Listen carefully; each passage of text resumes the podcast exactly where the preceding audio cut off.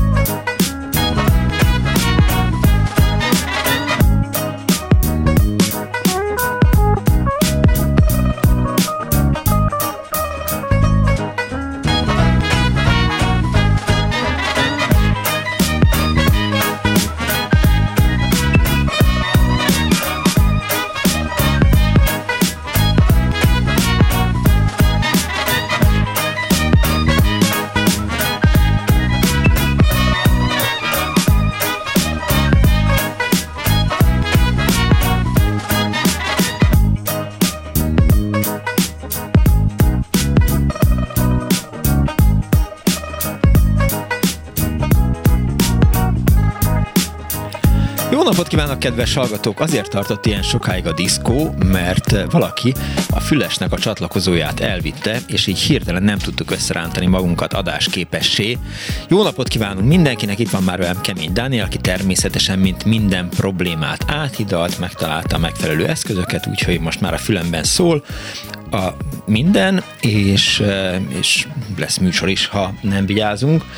24 06 de 24 07 a telefonszámunk. Ha valaki ott van Valuk Tibor történész környezetében, akkor mindenféleképp szóljon neki, mert eh, meg volt vele beszélve most egy interjú délután kettőre, de, de úgy látszik, hogy, hogy vagy elfelejtette, vagy vagy le van halkítva a telefonja, tehát Valuk Tibor történészt keresünk, mert hogy ma a munkásszállásokról szeretnék beszélgetni önökkel, meg a történésszel is, hogy az 50-es évek elején elindult iparosodási folyamatoknak egyik ilyen része volt az, hogy mindenhol munkásszállásokat hoztak létre, és Hát amit elolvastam, Kados József nagyon sok anyagot szedett össze nekem, gyakorlatilag 1952-től, nem tudom, 2006-ig olvastam cikkeket a munkásszállásokról, azokból azért az derül ki, hogy, hogy volt olyan, amikor mondjuk Magyarországon nagyjából 200 ezer ember lakott munkásszálláson, Pesten is például még a 60-as, 70-es években 500 darab munkásszállás volt, tehát nyilván a hallgatók között is vannak olyanok, akik munkásszálláson próbálkoztak egy ideig, és ahogy elolvastam a kritikának, volt egy nagyon érdekes száma, az szintén Kardos Józsi halászt elő, ami 1982-ben írt egy nagy cikket ifjabb Schiffer Pál, a filmrendező, aki nagyon sokat foglalkozott a munkásszállásokkal életével, és az ő leírásából, tehát egy ilyen többflekkes cikk volt, majd mindenféleképp idézni fogok, ha arra kerül a sor, de önöket persze arra biztatom, hogy hívják a 2406953-at, vagy a 2407953-at, és egy kicsit mutassuk meg azoknak, akik nem tudják, hogy mi a munkásszállás, hogy azért az korán sem egy ilyen szórakoztató hely, mint ahogy megjelent abban a klipben, ami a Moziklip című filmben volt látható, tehát a más felvételét vagy szerzeményét dolgozták fel, dolgozta fel Timár Péter a moziklipben a munkásszállást. Az egy kicsit ilyen vidámnak tűnt, de vélhetően ez nem volt ilyen, és írhatnak persze a hallgatók SMS-t is a 0630 30 30 95 ra a szerkesztő Árva Brigitta, a telefonnál Kelecsényi Kriszta, a gomboknál Kemény Dániel, az én nevem Pálni Paxnodded Miklós, majd elrontottam. Meg fog sértődni. Igen, igen, igen, igen, igen. Szóval eh, hívjanak és eh, meséljenek. Halló, napot kívánok! Jó napot kívánok, Kirsner Péter vagyok. Hello szervusz. Péter, szervusz. Ha már filmmel vetetted, de tulajdonképpen én is csak azért telefonáltam, mert két érdekes filmre hagyj hívjam fel a figyelmet. Én ugye Dunajvárosban nőttem fel ebben az időben, ahol jellegzetesen munkás szállós város volt. Uh-huh. Az egyik épület, amit a helyi köznyelv csak nagy bivajnak hívott, az volt egy jellegzetes munkásszálló, de nagyon sok baraképület is volt. Hát, hallatlan izgalmas sztorik mentek jobbra-balra, de én miután nem laktam munkásszálló, nem tudom ezeket, viszont két filmet, hogy idézek a hallgatók figyelmébe, mind a kettő Dunai városi. Uh-huh. Ugye az egyik az Én és a nagyapám című film volt, ami Gózon Gyula és Koletár Kálmán, mivel nem is tudom, mi lett azóta a főszereplésével egy gyerektörténet, de ami inkább aktuálisá teszi, hogy a másik film, a Kölyök című film volt Törőcsik Mari főszereplésével, ami szintén munkásszálló játszott.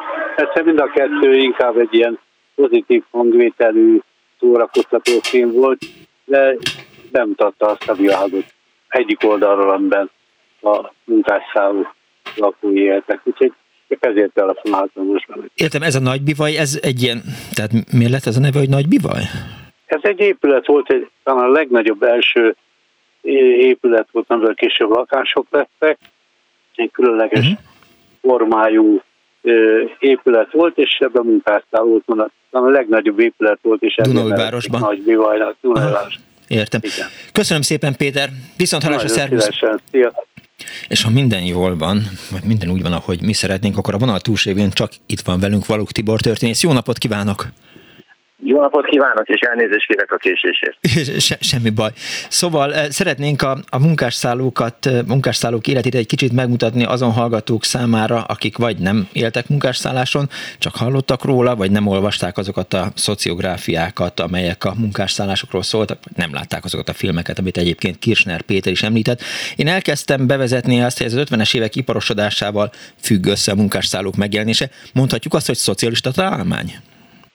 Nem annyira szocialista találmány, hiszen ezek voltak a, kommunista hatalom átvétel előtt is, ilyen típusú munkás barakok, ideglenes lakhelyek, de nem volt olyan általános. Sokkal inkább a, a mondjuk a Rimamurán és Ragótarjáni kőszín és vasmű részvénytárság inkább szolgálti lakásokat épített, de ugyanígy a Weissmanfrédtól a Mávagig mindenki épített ilyen úgynevezett gyári gyarmatokat, kolóniákat, de ez azért kevés volt. És a háború után annyiban kétségtelenül pontos volt a felvezetés, meg úgy általában is nyilván, hogy nagyon gyorsan nőtt a munkás létszám, ugye Magyarországon egy megkésett iparosodás zajlott le, ami összekapcsolódott az 50-es évek első felében a harmadik világháborús katonai készülődéssel is. Ugye arra számoltak Sztálin intencióit követve 51-52-ben, hogy rövidesen lesz harmadik világháború, és akkor ez fölpörgette a nehéziparfejlesztést. De nem csak a nehéziparról volt itt nyilvánvalóan szó, hanem egy általános iparosodási hullámról, ami a 60-as évek végéig, 70-es évek közepéig Magyarországon.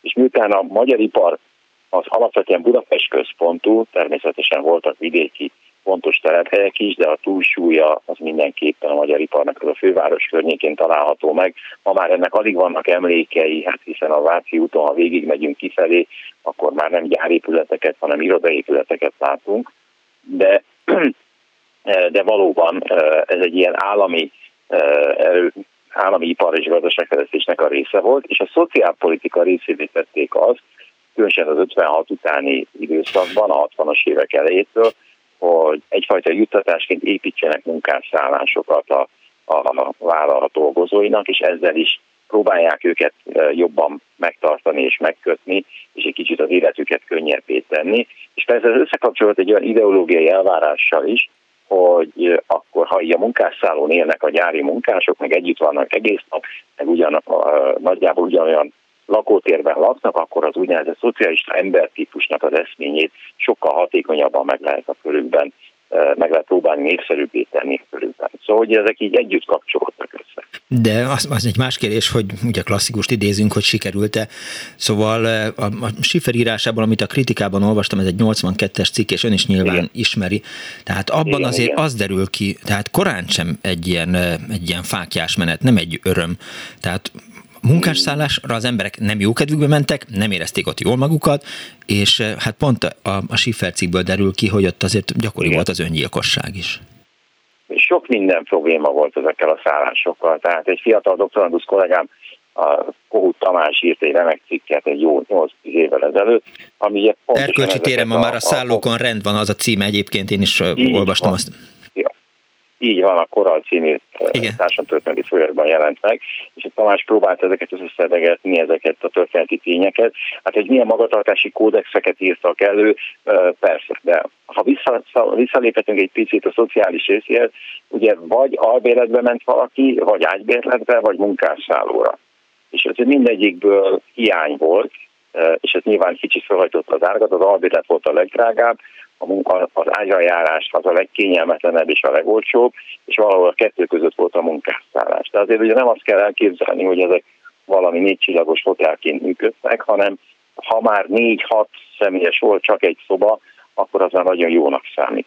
Nyilván a 70-es években már egy kicsit komfortosabb szállókat építettek, megpróbálták az embereket egy kicsit a kulturális, a szabadidejüket mindenféle oktatási és kulturális tevékenységgel lekötni, de azért aki lenyomott 8-10 órát eh, nehéz fizikai munkával, azt azért nem feltétlenül érdekelte egy irodalmi est még este 7 órakor a, a, a munkásszállónak a kultúrtermében. Tehát ez a fajta eh, szociál, szocialista ember eszménynek a megvalósítása, vagy ennek az erőltetése, ez aztán többnyire nem is valósult meg. Egyébként nagyon jó írásai vannak, nem, nem feltétlenül szociográfiai írásai a Tarsándornak, ugye a sorsú kortárs magyar író, írónak, aki kiváló novellista volt, ő rengeteg ilyen munkásszállásos novellát írt meg, tehát ha valaki a, a hallgatók közül szeretne egy kicsit plastikusabb képet kapni ezeknek a, a helyeknek a mindennapi életéből, akkor talán a tarféle novellákat lehet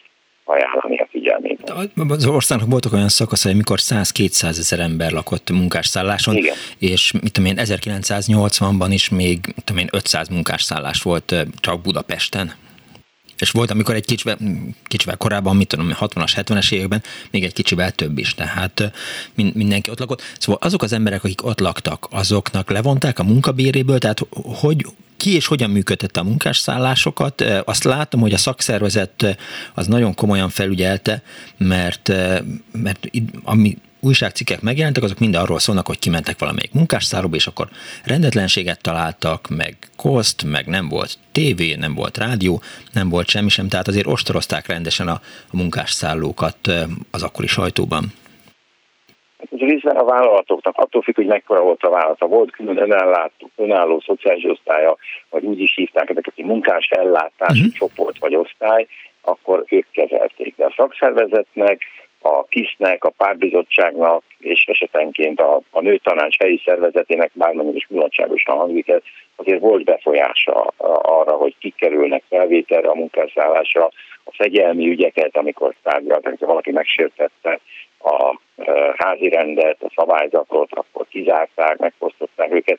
És hát nyilván ezek elég olcsók voltak a relatív szállásköltséghez képest. Ezzel egyébként, amikor munkaerő hiány volt, akkor csábítottak is a, azzal, hogy munkászállás is biztosítanak a vidéki munkások számára, tehát ez egy, egyfajta olyan plusz juttatás volt, ami segített megoldani a gondot, hogy egy picit több maradjon a fizetésből, de azért ez egy nagyon nehéz életforma volt. Volt, aki a hosszú távú ingázók, azoknak a többsége nem járt haza hetente, csak két hetente, vagy havonta egyszer járt haza. Tehát kialakult egy olyan rétege, és ezek többnyire úgynevezett alsó munkások voltak, kevésbé képzettek, iskolázottak, többnyire segédmunkások, akik bele is ragadtak ebbe a pozícióba, és ez akkor derült ki, hogy mennyire így van, amikor a 80-as évek hm. végén a átmenet elő, tehát előkészítő periódusban, vagy az átmenet korai periódusában sorra kezdték megnyírválni a szociális kiadásokat az állami tulajdonú nagyvállalatok, és az első között számolták ezeket fel,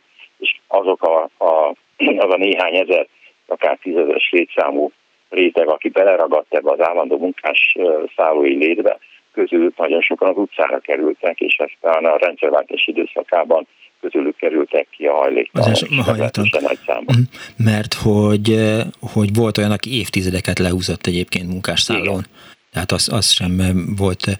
Lehetett ott az embernek családja? Egyáltalán hogyan működött a, a munkásszállás élete? Tehát gondolom, hogy volt egy házirend, amit ön is említett, de hogy mondjuk 6-8-an laktak egy szobában, 82-re sikerült megszüntetni azt, hogy emeletes ágyak legyenek a munkásszálláson. Tehát akkor már azt mondták, hogy egy ilyen kétcsillagos szálló szintjével azonosak a munkásszállók, ami még azért nyilván nem egy, egy Miami Beach. Persze, hát az én tudomásom szerint azért nagyon-nagyon ritkán fordult elő, hogy családos szobát adtak ki, vagy ilyet, ilyet létesítettek, vagy működtettek. Sokkal inkább a, a nemek szerinti elkülönítésre figyeltek még a 70-es években is, tehát a, a, a Király Katonák című filmet lehet ajánlani, ami egy, egy fiatal Szabolcsból fölkerült lányok kerülnek ilyen szövőgyári, a hiszem újpesti fonó szövőgyári munkás szállása, és ott is elég szigorú az életrendje, a, be is mutatja ezt a világot. Tehát és ugyanúgy tilos volt, hát ha csak a Csetamásnak a, a klasszikus dalát idézzük, ugye, hogy örült a munkásszállás, amikor fölcsempészték a uh, uh, icát, aki lett végre nő, most nem tudom pontosan a, a szöveg sorait idézni, de ez valahogy ez a lényeg. Igen. Tehát, hogy, hogy nyilván ilyen hát ilyen prűd szabályok is persze természetesen voltak ebben, és hát az élet mindig megoldotta ezeket a kérdéseket és hát ezt próbálták megint a szocialista erkölcsel összeegyeztetni, vagy, vagy azt szerint szabályozni, azt sose, soha senki nem magyarázta hogy mi az, hogy szocialista erkölcs. Tehát volt egy olyan réteg, aki Budapesten élt, aki mondjuk szombat délután, vagy szombat este, amikor már ugye akkor még nem volt öt napos munkahét, a szombat is véletlenül munkanapnak számított, szombat este felült a vonatra, lezötyögött valahová Szabolcsba, vagy, vagy az ország egy másik végébe, ott volt vasárnap délutánig, aztán ugye ezek voltak a klasszikus fekete, fekete fekete vonatok, és, akkor, és akkor jöttek vissza a, a fővárosba. És aztán, hát gondolom, ugye csajozni nem nagyon lehetett, hát a kultúrát azt, ha lehet, akkor inkább egy kis szódával fogyasztották volna. Olvastam egy beszámolót arról, hogy egy Dévényi Robert nevű rendező a mozgóvilágban írta meg talán 76-ban, hogy, hogy két darabnak a, a befogadását nézte meg, hogy Lope de Vega, illetve Szakonyi Károly egy darabját hogyan nézik a munkásszálláson, hányan mennek be, amikor elkezdődik az előadás, hogyan reagálnak rá, hogy nagyon sokan azt várják, hogy majd valami szórakoztató dolog lesz, de aztán amikor kiderül, hogy ja, ez egy dráma, akkor elhúznak az előadásról, szóval, hogy az se volt egy könnyű dolog, gondolom inkább ittak az emberek, ha volt rá egy kis lehetőségük. Vagy hát valamilyen tömegkulturális szórakozást választottak, a televízió nyilván népszerű volt, de egészen más volt a műsor struktúrája az akkori magyar televíziónak, tehát a, a klasszikus sorozatok a 80-as években, a 70-es években, amik azt mondják, hogy korai szok, operák voltak, azok nyilván ott is lekötöttek, lekötötték az embereket, és nem azért, mert hogy valamilyen olyan kulturális értéket, hanem egy, mert ez benne volt a közbeszédben. Tehát a mindennapi társadalmásról tudni kellett az Onedin kapitányról, és hogy mi történt az előző részben, mert hát azt, azt azért a 10 órai szünetben különösen mondjuk a női munkásszállókon élők is megvitatták a munkahelyüket. Tehát e, valóban igen, és a másik, ez egy állandó probléma volt, és feszültség az alkoholizmus. És próbálták ezt szabályozni mindenféle módon, meg tiltásokkal, na de hát azért személyi motozás már nem e, tartottak, tehát nem vizsgáltak át minden csomagot a munkásszállóba való belépéskor a portások, hogy most abban van-e egy kis házi pálinka, vagy frissnek való bor, vagy bármi, tehát ott is lehetett ezeket a szabályokat meg lehetett kerülni, de próbálták ezeket rendszabályozni valamennyire, de sosem működik egy koordináció, egy társadalmi helyzetnek a megoldása úgy, hogy ha, ha csak fegyelmi koordinációt akarnak végrehajtani, mert ugye az ellenérdekelt felek meg megtalálják a védekezésnek a módját. Valakit mondjuk nagyon komoly szabálytalanságon értek adott esetben csajcsempészetbe, vagy, vagy nagyon drogozott, ivott, összeverkedett és kirakták a munkásszállóról, akkor neki volt valami menekülő útvonal, vagy mehetett haza a világ végére Isten hírével? Mehetett albérletbe, vagy kereshetett ágybérletet. Azért Budapesten van, vannak statisztikák arról, bár nagyon nehéz ezeket uh-huh. időről időre megtalálni, vagy, vagy úgy összefogottan megtalálni, de azért a, a különböző mm, ilyen kisebb statisztikai és speciális gyűjteményekben azért benne van, hogy továbbra is megmaradt a 60-as és még a 70-es években is például a főként Budapesten az ágybérlet intézménye. Ugye ma már kevésbé tudják, vagy kevésbé a fiatal generáció tagjének pláne, azt jelentette, hogy több műszakban dolgozók egy szobában, nem egy, vagy egy, egy magánlakásban nem egy szobát béreltek, hanem csak egy ágyat. Valaki elment reggel hatra dolgozni, akkor aki éjszakás volt, az reggel hétkor jött az ő ágyába, és akkor aludt délután háromig, és utána meg aztán ment valamerre, amit neki kezdődött az esti műszakja. Nagyon szépen köszönöm, hogy megosztotta velünk információit. Valuk Tibor történész volt az Annó Budapest vendége. További szép napot kívánok, viszont hallásra! Köszönöm szépen, viszont hallásra! 24 24 Daninak csak sejtései vannak a munkásszállóról, kérdezte tőlem, hogy én laktam a munkásszállón. Hát úgy laktam, hogy, hogy volt egy, egy hónap az életemben, amikor egy nyári gyakorlatom voltam a Hotel Annabella van eh, Balatonfüreden, akkor, igen, igen, akkor a Hotel Annabellának a munkásszállóján eh, laktunk az osztálytársaival, meg a diáktársaimmal együtt. Az, ott nem nagyon volt tetten érhető a, a, a fegyelem, tehát jöttünk, mentünk, mint a, a távirat. Arra az persze előfordult, hogy, hogy a folyosón keresztül átugráltunk, mert hogy a, az erkélyen keresztül be lehetett menni a, a női részébe a, a munkásszállonak, és akkor hát úgy tűnt, hogy egy kicsit így megpróbáltunk barátkozni, meg jó fejkedni, de hát azt gondolom, hogy a hallgatónak so, sokkal pontosabb emlékeik Kis vannak. Punksnod, ez a szocialista erkölcsről. igen, igen, igen, ez így ment. Halló, napot kívánok! Halló? Kész csók. Én vagyok a vonalban? Igen, ön. Én vagyok a vonalban? Igen, ön tetszik lenni a vonalban. Igen, köszönöm szépen, Brúzsa Magda vagyok, és megmondom őszintén, hogy elindultam volna végre a Lukács úszodába, de inkább maradtam, mikor meghallgattam a témát, Aha. és hát azért szerettem volna hozzászólni, mert 1952-től 50, azt hiszem 6-ig, 4 évig laktam a Goldberger textilművek munkásszállóján, a Budafoki utcán szétbe. Na és mesélje, milyen volt az élet ott? Na hát az volt a helyzet, hogy én egy eh, akkori újságból olvastam, azt hiszem Népszabadság volt akkor még, vagy a másik újság, hogy eh, textilipari munkás tanulókat felvesznek bentlakással. Na és hívtam az egyik barátnőmet, volt valami spórolpénzem, másnap reggel felszálltunk a vonatra, és földön az állomáson, amikor leszálltunk, megkérdeztük, hogy hogy kell menni a Budafoki százszétbe a munkásszállásra, illetve a Goldbergerbe. Nagyon helyes volt egy Puskásné nevezető nő, aki különben művezető volt, és mondta, jöjjünk velünk, jöjjek velük, vagyis jöjjünk, és szívesen megmutatja, mert ő ott dolgozik. Na hát nagyszerű volt, a tízes busszal leszálltunk a a jár előtt, és bementünk, de azért odaadta a telefonszámát, ha valami van, gondunk van, akkor szóljunk. Hát mondanom se kell, addig az életemben még nem telefonáltam, ugye? Na és aztán mondta, hogy kit keresünk, Puskás név volt, bementünk, és hát kiderült, hogy a munkásszálló az csak egy hét múlva nyit, ott vannak már a butorok, be voltak csomagolva, 16 ágyas szobák voltak, és hát ugye emeletes ságyak, hát be voltak csomagolva még a gyári papír csomagolásba. De miután a hölgyel megismerkedtünk, aranyos volt, minden kedves volt, és hát mondtam, hogy most én úgy szöktem meg otthonról, meg hát úgy szöktünk meg, hát szeretnénk itt maradni. Na hát aztán így itt maradtunk, ha kicsomagoljuk a, az ágyakat, stb., akkor hát addig itt alhatunk. Hát aztán ez így is történt, úgyhogy fölettünk véve ipari tanulónak. Ez azt jelentette különben, hogy minden évben lehetett választani, hogy ez szövő, fonó, befűző, orsózó, mert ha négy szakmát elvégezte valaki, akkor szakmunkás bizonyítványt is tudott kapni. Hát én a négyből hármat elvégeztem. Na és aztán így másnap akkor a, a horvátnőt megismertük, aki nagyon aranyos volt, és hát ő kezdett tanítani. És hát így laktunk mi ketten egy hétig, amíg jöttek a többiek mhm. ebbe a munkásszállóba.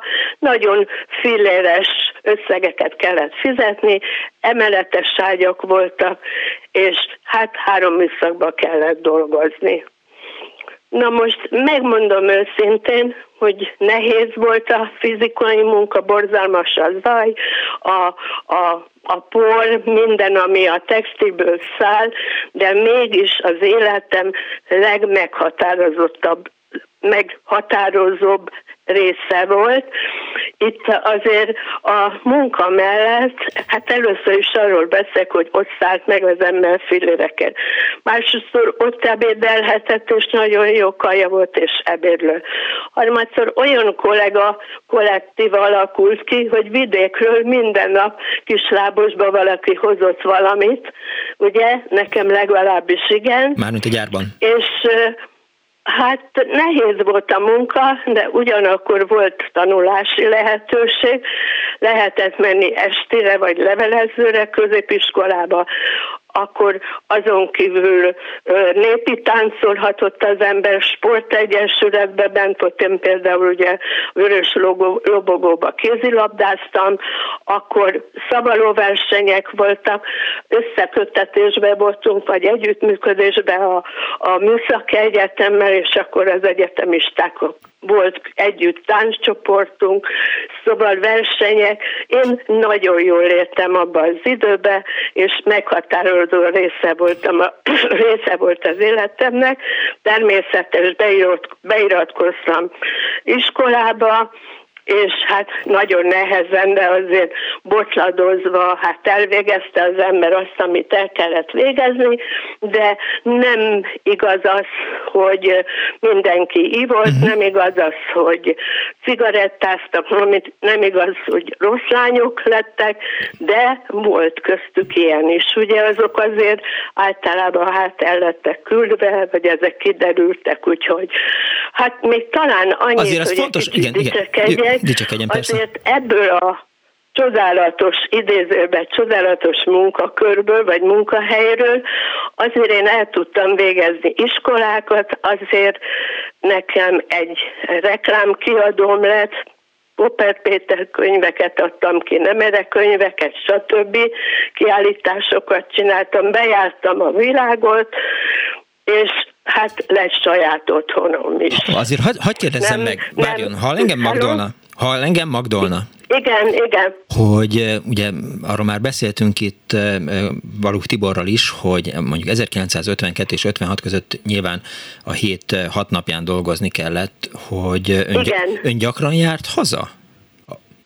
Hát miután én úgy szöktem el, és ugye választhattam az apu, mikor haza akart mhm. vinni, uh-huh. akkor azt mondtam, hogy akkor a vonat nem megyek haza, de ehhez nekem tudni kellett, hogy nem volt nagyon jó a családi körülmény, édesanyám meghalt, mikor születtem, és nem, nem volt jó a, a Szóval értem, ezt értem, értem. volna, Jó. vagy ezt választottam. Jó, azért 16 és, fiatal...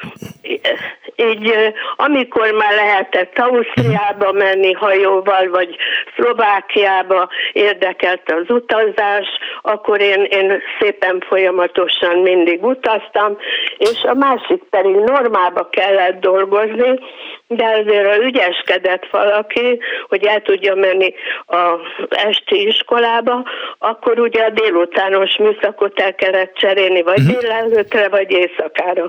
Na most én azért éjszakáztam, mert azt sose felejtem el, 32 forinttal többet kaptam egy hétre éjszakai potlékot. És hogy telt az, az életükben? Volt, Igen, meg 2 forint 50 uh-huh. ugye meg lehetett ebédelni, és jól lakni. Tehát én, én ezt nagyon szeretem csinálni, és még mindig vannak, uh-huh. van barátnőm, kettő is, aki hál' Isten él, és úgy tartom a kapcsolatot. Magdalna, mit csinált az ember a munkásszálláson? Hát a munkásszálláson ugye voltak ilyen főzőhelyek, fürdési helyek, mozási, akkor uh-huh. hát tőztünk különböző rezsókon, ki mit főzött, aztán összekevertük, azt megettük, hogyha nem volt, aki nem volt befizetve ebédre, aztán elmentünk szórakozni, ha azt mondom magának, hogy a Budapest hát a legjobb helyein, a Kisrablótól a Gellért bárig, a ilyen, ilyen helyekre el tudtunk Tényleg? menni. Azért minden hónapban mm. tudott vagy egy csukát venni az ember, cipőt, Igen. vagy egy ruhát, Aha. vagy valamit, de Hát el tudtunk menni szórakozni. Értem. E, és hogy tudott mondjuk e, barátkozni, e, ha érti, mire gondolok? Tehát, hogy hogyha volt vőlegénye, udvarlója, akkor az, az mit szólt hozzá, hogy maga munkásszálon lakik? Hát megmondom őszintén, ez kínos dolog volt, mert ugye az egyetemistákkal jártunk az egyetem uh-huh. aulájába is sokat táncolni, meg hát a, a belvárosba is, meg különböző helyekre. Hát addig, amíg a fiú egyetes temista volt, szívesen találkozott az emberrel, de abban a pillanatban, amikor megkapta a diplomáját, már nem volt elég a munkáslány. Ez elég szomorú dolog, lássuk be. Hát lássuk be, ez így volt, de hát ezek voltak a csalódások, a kudarcok, utána meg az ember ebből okulva megtanulta azt, hogy én diktálom a tempót, és akkor nem volt uh-huh. ezzel gond. A karácsonyokat, 52 és 56-ról beszélünk, karácsonyt igen, azért még igen. nyilván megtartották, nyilván április 4-e, meg november 7-e mellett, szóval, hogy azokat ön mindig bent töltötte. Hogy telt egy, egy karácsony mondjuk a, a munkásszálláson? Hát az az igazság, hogy én hamar elkezdtem így utazni Ausztriába, meg Szlovákiába, ilyen buszos körutazásokra, és addig valamennyire alakult otthon a helyzetem, és én azért a idézőjelben most a testereimet uh-huh. én nagyon szerettem, és akkor mikor megjött az ember, akkor engem nagyon vártak, és valahogy rendeződött a helyzet, de tehát ö, az ugyanúgy telt, mhm. aztán uh-huh. később, mikor már, mit tudom én, 10-12 év múlva lett kocsim, akkor már hazamentem kocsival, szóval nem, nem volt gond. Jó, hogy sikerült kikeverednie önnek? Hogy került ki a munkásszállásról? Hát a munkásszállásra úgy kerültem ki, hogy ö, utána váltottam, és elmentem a belvárosba, egy barátnőm ott lakott, és mhm. férhez ment, aki most nemrég hazatért Magyarországra 40 év után, mert ugye diszidált, és annak az ez nem albérlet volt, hanem egy házas párral egy szobába értem, plusz a konyha, hát most a mosoga, mosós konyhába lehetett fürödni, nem volt joga az embernek, vendéget hívni nem volt joga, főzni nem, de hát azért voltak nagyon jó büszkék, aztán azt mondom, hogy a kedvesbe bement az ember este, 10 forintért, akkor a cifra Győr is játszott, 10 forintért meg lehetett, a 10 forintban benne volt egy szendvics, egy pohár üdítő, plusz két forint boravaló, és hallgattam a zenét. Őrület. Köszönöm szépen, kedves Magdolna, hogy, hogy a, a Lukács fürdőt beáldozta értünk, és egy kicsit elmesélte a munkásszálló kéretét. Nem baj, köszönöm szépen. Kész csók. maradok, hallgatok Köszönöm szépen. Is, és köszönöm, hogy meghallgatok. Kész csókan, viszont hallásra. Viszont hallásra. 24 06 95 3, 24 07 95 3, illetve 06 30 30 30 95 3. Ma a munkásszállásokat próbálj megidézni az Annu Budapest. Néhány hallgatói SMS, ajánlott irodalom a témához, munkásszállás, Vladimir Parál, a 100%-os nő zseniális, írta Ilona. Jó napot, ne felejtsük el, írja egy másik hallgató, hogy a munkásszállók az akkori uralkodó osztály számára épültek. Igen, egyébként ez valóban így van. Tehát a pártunk és kormányunk számára papíron akkor kiemelt szerepet játszottak, kár, hogy csak papíron, mert a pénzt akkor is ellopták, szögezi le a hallgató. Egy másik azt írja, hogy Böszömlény Géza, Gyarmati Lívia, Ragály Elemér, Presser Gábor, Őzes Sütz, Bánsági Cserham és stb. Madárkák című kitűnő filmje is eh, érinti ezt a témát, írja a hallgató emlékezete szerint Éva, és hogy a Budafoki 107-ben a háború előtt is volt munkásszállás, három épület, ugye kicsit nehezen áll össze az SMS, három épület, a középsőben volt szüleim szolgálati lakása, ott éltem le az első három évet írta Ádám, illetve azt írja, hogy az apám sportfoglalkozást vezetett ott 1940 körül. Miklós szűzgarázs. Ezt még nem értem, hogy mire gondolt a kedves hallgató, de majd meg fogom kérdezni. 24 06 Halló, jó napot kívánok! Halló! Halló! Én, én vagyok, ugye? Igen, jó napot kívánok, üdvözlöm.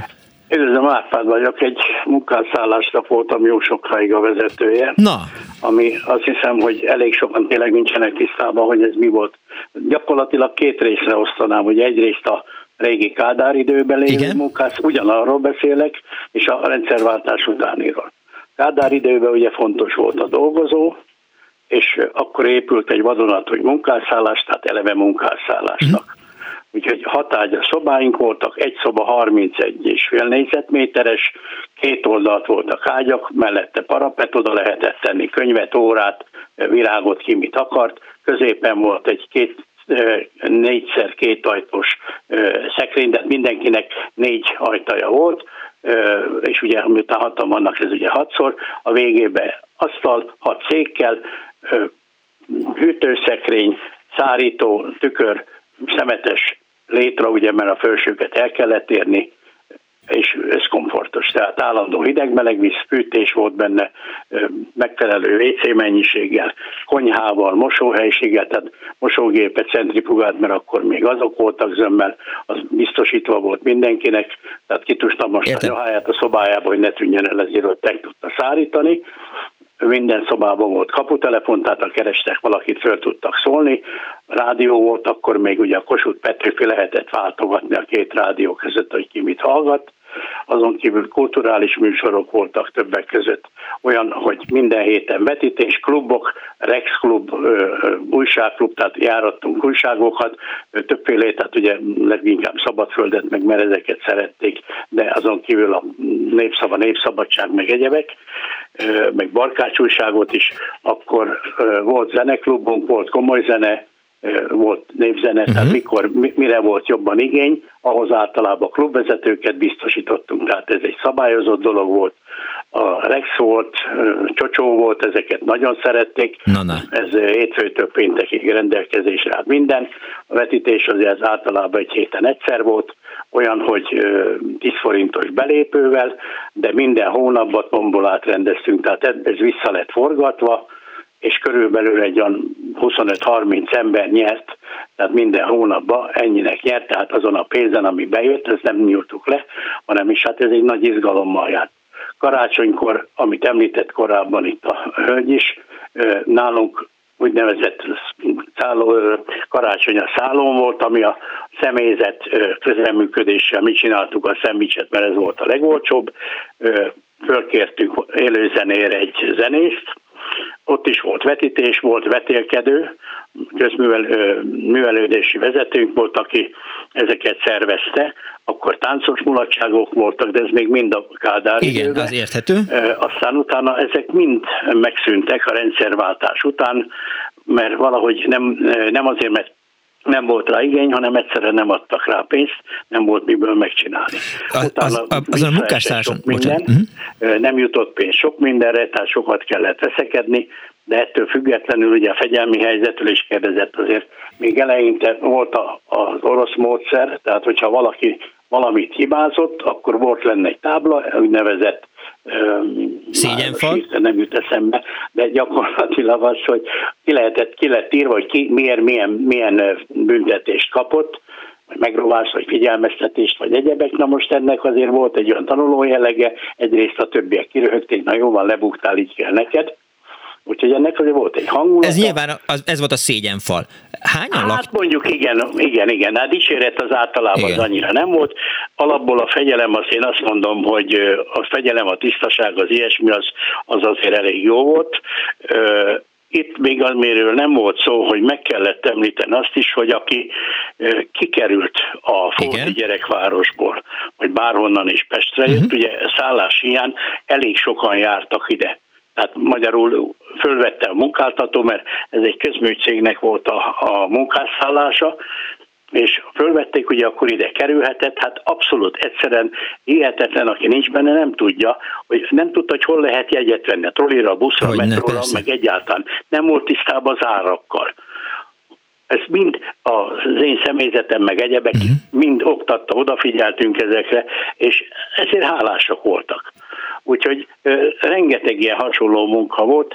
Általában utána ugye rendszerváltás után, miután ezt mondtam, hogy öt közműcégnek volt ugye a közös szállása, aztán, mikor ez megszűnt, ugye a cégek is kivonultak, maradt a mi cégünk, tehát a, a főcég, és utána meg már bérbe adtuk a szállásokat, hát kellett neki egy fél év, hogy a, a idézőjelben teljes kihasználtságról, ami leesett van 20-25 százalékra, augusztusra ez fölmegy 80-ra.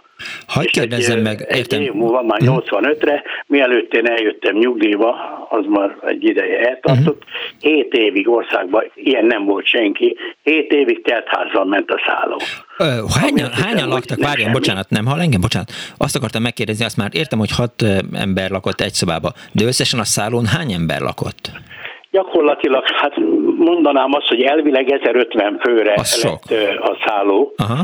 kialakítva, de miután a már az elején probléma volt, tehát ugye volt egy irodaház is, nem fértek el, tehát akkor már egy pár szobát elvettek, tehát a végsősorban a 950 körül indultunk ami végsősorban egy mm. nagy falunak a lakossága, mert ha leveszi a nőket, meg a gyerekeket, mert ugye egy 18 és 60 év közötti emberek voltak zömmel. És önöknél is? És önöknél és is elválasztva voltak a... a igen, értem. Önöknél is gondolom egyik szinten férfiak, másik szinten nők, nem, vagy nem? Csak nem? kifejezett férfi Igen, csak férfi szállás volt. Játszunk el a gondolattal. Engem most kiraknak az Ózdi gyerekvárosból, megérkezek a Budapestre, becsöngetek a, a céghez, azt mondják, hogy jó napot kívánok, fölvesznek engem, valamit majd ott fogok csinálni, kapok érte órabért, és aztán mondják, hogy menjek el a munkásszállóra. Én becsöngetek a munkásszálló ajtaján, mi történik velem utána? Gyakorlatilag ugye kap egy uh, hivatalos papírt, hogy vegyük föl. Uh-huh. Erre szépen takarosan fölveszünk, ugye az adatokat, egyebek beviszik a számítógépben, mert hát már még nem volt 52-ben.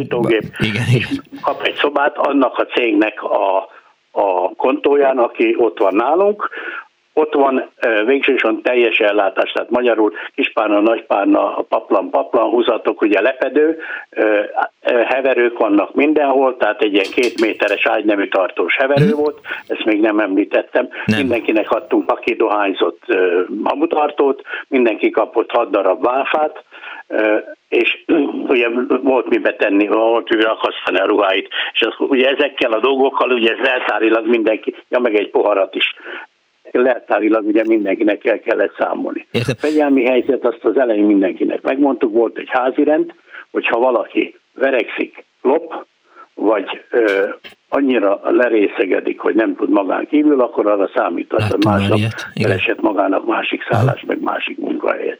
És, és gyakori emiatt, volt ez? Emiatt aztán viszonylag nagy hmm. rend volt, például az, hogy a kölyál is mindig ki volt akad, vagy hogy lehet az, hogy nálam, nálam mindig rend van, meg tisztaság van, pedig mondtam nekik, de jó lenne, hogy egyszer találnának valamit, aztán, hát na még ilyet nekik nem mondott, azt miért? Hát mondom, azért, mert ha találnak, nem azért találnak, mert én szép vagyok, meg okos, meg akármi, hanem azért, mert nincs valami nem előírás szerint van, és én pedig a legjobb akarok lenni, és ez mindig így volt, és azt mondja, hát maga a legjobb eddig is, de mondom, mindenképpen, tehát véletlenül is akarok, hogy egy, na hát azt mondja, tök ki voltak akadva, szóval ez, ennyi, tehát ez egy érdekesség az Igen, egész. de hogy gyakori volt a, a fegyelmi probléma? Hát fegyelmiben voltak fegyelmi, de általában viszonylag azt lehet mondani, hogy stabil volt a létszám. Uh-huh. Tehát olyan volt, hogy például nálunk, miután említettem, hogy teltház volt, Igen. várólista volt, ami hihetetlen, hogy valaki mondta is az egyik, nem egy több főnök, hogy mit csinál maga az embereimmel, hogy azt mondták, ha jönnek, akkor csak ott magához akarják, is sehova máshol. Semmit nem csinálok, egyszer emberszámba veszem őket, kész. Értem. Úgyhogy, és ez, ez nem volt vélet. Hát gyakorlatilag én este, mikor megjöttek, visszamentem a szállóra minden esetben, és akkor megkérdeztem, gyerekek, ez vagyok, ezek a játékszabályok, mindenki tiszta lappal indul, ha ezeket betartják tőlem, így lehetnek nyugdíj, és... nem, nincs vele semmi. Ha valakinek uh-huh. problémája van, akkor szól, ír a portára, bejövök, vagy ír egy papírt, és akkor intézkedek benne. És Tehát mi volt akkor? Mindig, hogy még szoba, uh-huh. és még ágy. Értem. Mert ugye hát miután hat ágy volt egybe, hogyha nem írják, ugye minden szoba ágybe volt számozva elvileg, és úgy kapták ki. De hát így is volt, hogy csereberéltek, volt olyan, hogy baleset ért valakit, elcserélte, mi nem tudtunk róla, ugye vittük be, vitte be a kollégája a ruháját, és mondta, hogy ez nem az övé, aztán kiderült, hogy igen, igen. mert cserélte, és csak nekünk nem, felett, nem szóltak. Ha én hát nekem... belül ugye Aha. volt az, hogy ott egymás között, de nem volt szabott. Na, rengeteg érdek, érdekes dolog volt, ami, ami, ami lett, és végső soron én, ma, én azt mondom, hogy majdnem kezdettől a végig, mert azóta már nincs meg ez a szálló, le is bontották, uh-huh. de én hamarabb elmentem nyugdíjba. Értem. Mi volt? Úgyhogy jobb Aha. is, mert, mert nem kellett végignéznem az egészet, ahogy, ahogy, megy ahogy pocsékba. Értem. megy, meg ahogy Igen. bontják. Bár Igen. láttam, kívülről láttam, mert azért ez kötődik az ember ennyi év után. Hogyne. Mi Úgy volt? Ez, Tehát Két kérdésem van még. Az egyik Igen. az, hogy ha én nekem, mondjuk nem szeretem volna a kemény Danival egy szobába aludni, akkor önhöz kellett mennem, hogy hát átkerülnék egy, egy másik hatágyasba, vagy, vagy hát azt mondták, hogy ez nem, nem repülőgép, hogy lehet dönteni, hogy kér az ember. Alapból, alapból itt az volt, a, az volt a rendszer, hogy ha valakinek ilyen gondja volt, akkor ő mondta meg, hogy hova szeretne menni. Tehát ebbe, ebbe nem volt fék, mert ugye a lényeg, hogy jól érezze magát. Szóval alapból az volt a helyzet, hogy mindenki, aki nálunk van, az azt érezze, hogy fontos, és hogy mi vagyunk érte, nem ő értünk. És ez mindig az embereinknek is mindig mondtam, uh-huh. hogy gyerekek, nélkülük mi mehetünk arra, merre akarunk. Igen. Tehát ha nincsen, szem, nincsen ember, akkor, akkor ránk nincs szükség. És hogyha elégedettek, meg örülnek, akkor nincs probléma. Hát az egész kerületben állunk, annak idején még összejártak a szállósok, tehát mindig voltak ilyen összejövetelek a, a szálló személyzetek között, uh-huh. és meg tapasztalatcsere, tehát mentünk egymás szállójára, és néztük, hogy mi van, meg hogy van, és hát alapból mi voltunk a, elvileg a legjobbak, tehát ezt elismerték, úgyhogy az én munkámat is végső soron, meg a, meg a, meg hát a többi is, de hát mondjuk nekünk azért viszonylag jó darabig azért biztosítva volt az anyagi keret, tehát így akkor, Lehet, akkor azért annyira nem rossz. Lehetett csajokat becsempészni? Nem. Ez egyértelmű, tehát maga a szálló elhelyezése és a, a biztonsága, tehát a kamerával, a portásokkal ellátott, és, és eleve ugye ezt még nem mondtam, hogy saját szállója volt a portának, uh-huh. büfétvel rendelkezünk, automaták voltak, tehát italautomata, meg egy időben még ugye cigarettaautomata, meg Igen. ilyesmi is volt, azon kívül a, aki nappalos volt, vagy éjszakás volt, vagy délutános, az még tudott ebédelni is, mert a cégnek volt konyhája, és ott tudott ebédelni. De ha mondjuk valaki úgy járt, hogy egy olyan szobában lakott, amiben volt, aki éjszakás volt, volt, aki délelőtös vagy délutános, az nyilván egy kicsit zavarta azt, aki mondjuk délelőtt szeretett volna pihenni, mert ugye neki majd délután kell műszakba menni, de hát nyilván hallgatta volna a rádiót, miközben az éjszakás meg aludni szeretett volna. Na most az ömmel a helyzet az, hogy legtöbbször egy helyről jöttek, tehát mondjuk ja, értem, a, egy brigád, aha. Ósz Szabolcsból, Borsodból, uh-huh. tehát Zömmel is ugye, Zömmel, aki együtt volt, együtt dolgozott, és egy faluból jöttek. Értem. És így, így azért egymás között, mert ugye otthon is együtt voltak. Igen.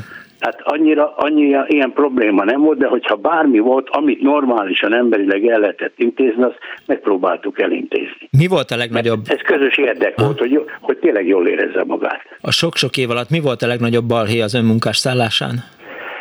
Hát most balhé olyan, olyan, hogy mondjam, voltak nagyon kirívó esetek, egyszer leítattak egy pénzügyőrt, nem itt, Őrület. hanem valahol, mit tudom én, valamik uh-huh. kerületbe, megszerezték a pisztolyát, egyik elhozta, másik megvette, és a végén fejbe lőtte magát, mert olyan gondjai voltak, hogy, hogy ennyi. Mondjuk ez, ez egy, ez egy egyetlen eset volt, uh-huh. de, de azért ez, ez sok embert megrázott. Akkor volt egy olyan, hogy egy kisebbségi család apja meg a fia, egy nagyon rendes emberkét uh-huh. valószínűleg a pénzéért agyonvert, Úgyhogy ez egy másik eset volt, ami megint egy, megint egy ritka volt, de elkapták aztán. Utána a fia mondta, hogy hát ő vállalta el, hogy ő volt, de aztán az apja meghalt, és kiderült, hogy hát nem, miután az apjának már hasonló balesete, vagy balesete, hasonló esete volt, Na. és akkor már ugye már visszaesőként sokkal többet kapott volna. Át, átvállalta. Aztán, ja. aztán meg volt még egy, egy sztori, ami, ami, ami olyan volt, hogy az egyik emberke bement lopni a negyedik emeleten, egy másik szobába. Igen. Aztán fölébredt a, a tulaj, ez meg ilyetébe kiugrott a negyedikre az ablakon. Hát a két lába az főszaladt a hón alá, uh-huh.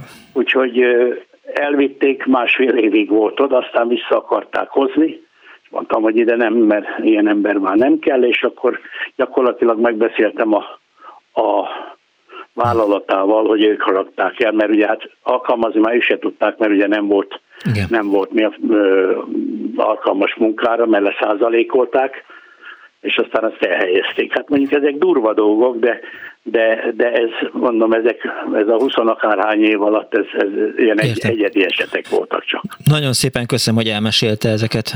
Hát lehet, hogy sokan beszéltem, de az igazság az, hogy órákig tudnék. Igen, én is ezt gondoltam, de, de semmi baj. Köszönöm szépen.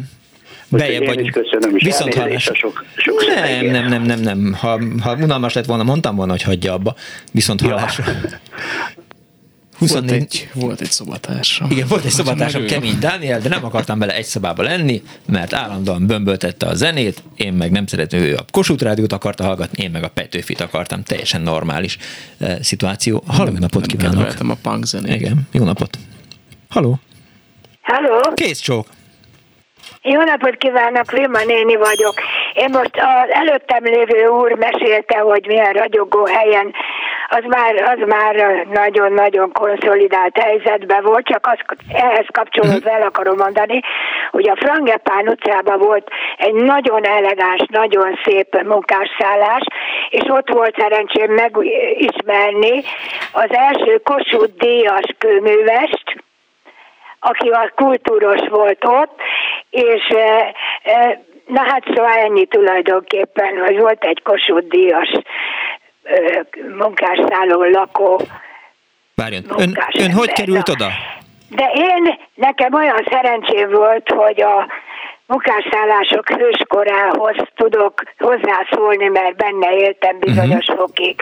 Annak idején ugye iszonytató mennyiségű munka várt, iszonytató mennyiségű munkásra és hát erre ezt kellett megoldani, ezért létrehozták a munkásszállásokat ott, ahol tudtak. Na most én az első munkásszállásokat között ismerem a Cseppelit, ami a Dunaparton volt, és egy volt régi evezős csónakházból alakították ki, és hát ott volt egy konyha kialakítva, zuhanyozó az már eleve volt, és ugye szobákra osztva ágyakkal. Na és annak idején a szakszervezetek országos tanácsa, hogy ugye ilyen bozasztó mennyiségű munkás kézzel volt szükség, Hát ugye, egy, hogy ezt valahogy kézbe kell tartani, egy csomó írástudatlan volt, olvasni nem tudó volt, tehát ezt meg kellett szervezni, kulturális előre menet, vagy hogy mondja, valami kulturális fejlődést kellett biztosítani, és akkor létrehozták azokat a brigádokat, kultúrbrigádokat, Igen. főleg a színész szakszervezet színészeiből, rendezőiből, zenészeiből, és akkor ilyen négy-öt fő csoportokba mentünk ki ezekre a munkászállásokra. Uh-huh. Nekem az első volt ez a Csepeli. Várjon, ami rettenetes mély nyomot hagyott bennem. Várjon. Ha, ha engem? Hogy nem, most igen. Akkor most legyen az, hogy most gyorsan meghallgatjuk Timit a hírekkel, és utána önnel folytatjuk, jó? Mert azt gondolom, jó. hogy 10 másodperc alatt nem fogja tudni befejezni. Én meg, én meg fegyelmezett műsorvezető vagyok, és tartom az időket időnként. Jó, rendben van. 24 06 24 munkásszállások játszanak ma az Annó Budapestben, hívjanak, meséljenek. Az már biztos, hogy a kultúrbrigádok tevékenységével fogunk foglalkozni, nem sokkal a hírek után.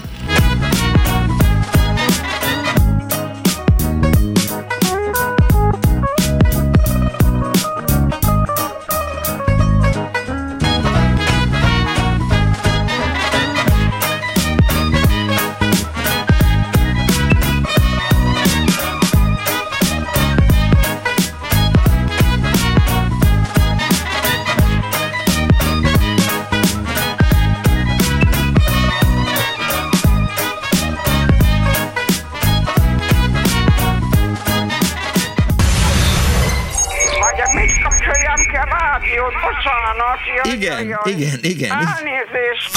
Jó napot kívánok! Javasolnák itt az elvtársnőknek azt, hogy hát egy, egy műsor, műsorbizottságot szervezzenek, egy műsorbizottságot, amik hát az igényeivel, hát a zenekar fele is egy műsorbizottság, és akkor majd le fog rendezni. Az megfelelő igények, amik, hiszen széleskálú sportkőreink vannak, elég, elég sok van elég sok van itt Cseppel, akik működnek.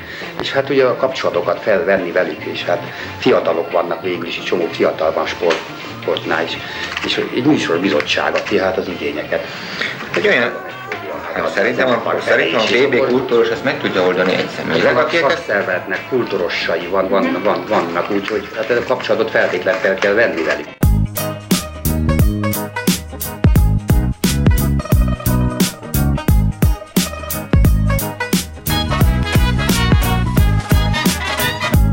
Jó napot kívánok a most ébredő kedves hallgatóknak! Ez az Annó Budapest az alázatos narrátorával, Punks Dead Miklóssal. Munkás szállók a mai műsor témája. Hallottuk már Baluk Tibor eh, történészt, volt egy áttekintés a munkásszállók létrejöttéről, meg működéséről. Voltak eh, hallgatók, akik elmesélték, hogy milyen volt mondjuk igazgatni egy munkásszállást, illetve milyen volt ott élni, és az imént Vilmába, az Vilma nénibe, azzal folytattam a szót, hogy a kultúrbrigádok tevékenységére térünk vissza hírek után. Egyébként önök hívhatnak, laktak, éltek, vagy dolgoztak munkásszálláson, oda mentek mondjuk eh, verseket mondani, vagy felolvasni, vagy vagy bármit csináltak ott, akkor hívják a 24 at vagy a 24 at vagy írjanak SMS-t 06 30 30 30 ra és akkor egyre szélesebb skálájúak lesznek a sportköreink. Kész sok Vilma, visszaadom a szót. Jó napot! Jó napot! Na, ezeket a színész kultúrbrigádokat, akik kimentek ezekbe a alakuló, vagy frissen megalakult munkásszállásokra, Horváth Árpád színház rendező volt, aki felelős volt érte, ő fogta össze, uh-huh. rendezés ő csinált, és a Fehérvári úti művelődési központ volt a befogadó, tehát ott próbáltunk, ott kellett bemutatni ezeket a kis darabokat, amik egyórásak voltak, és onnan utaztunk ki, illetve hát mentünk ki a különböző munkásszállásokra. Volt ennek egy neve azt hiszem, tehát, hogy, hogy hogy is hívták ezeket a darabokat, amiket így vittek végig különféle munkásszállásokon. Azt olvastam én is, hogy, hogy az FMH volt a központja, és Igen. mondom, éppen egy, egy Lope de Vega, meg egy Szakonyi Károly darabról olvastam beszámolót, de önök mit játszottak? Mi például Kakuk Marcit, uh-huh. hogy négy, négy, négyen játszottuk, de minden szereplő többet játszott, és összesen négy székkel dolgoztunk, és a, illetve hát ötödik a tangóharmonikásé volt, és, és ezeket a székeket húzgáltuk a következő jelenet díszleteinek. Rendkívül érdekes volt, lényegében semmi nem kellett hozzá, de sokszor még a mhm. forma szék is gond volt. És Na most visszatérve ezzel a Csepeli munkásszállóba, ez még a legkezdete volt, amikor még pizsamadradrágba, gatyába beülhettek egy akkora szobába, mondjuk olyan 6x7 méteres uh-huh. szobában zsúfolva voltak. Volt, aki még a paprikás krumpliát úgy kapta, mikor a kezdése, kapta le a sparherdről, mert ott még sparherdek is voltak. Azt tudja mi? Hogyne a sparherd, persze. Hát az olyan, mint a gáztűzhely, csak nem gázzal működik, hanem mindenféle mással. Hogyne, Mindennel, persze. Ami, amivel csak igen, lehet. Igen. És még az ölébe volt a gőzögő paprikás krumpli. Már mikor mentünk be ilyen hosszú gyalogúton, messziről jött ki a paprikás krumpli, krumpli szaga, mindenki főzte saját magának, ott lehetett egy kicsi konya volt. És még félmeztelenül ülhettek papucsba. Rendkívül, hogy mondjam, közvetlen kapcsolat volt, de én, aki egy közénás tagja voltam, meg mind a négyen, és a császár az pedig a világhírű tangóharmonika művész volt, tehát leesett az állunk, ilyet mi még nem láttunk de hát úgy fogadtak minket, mint hogy bejött volna öt Isten.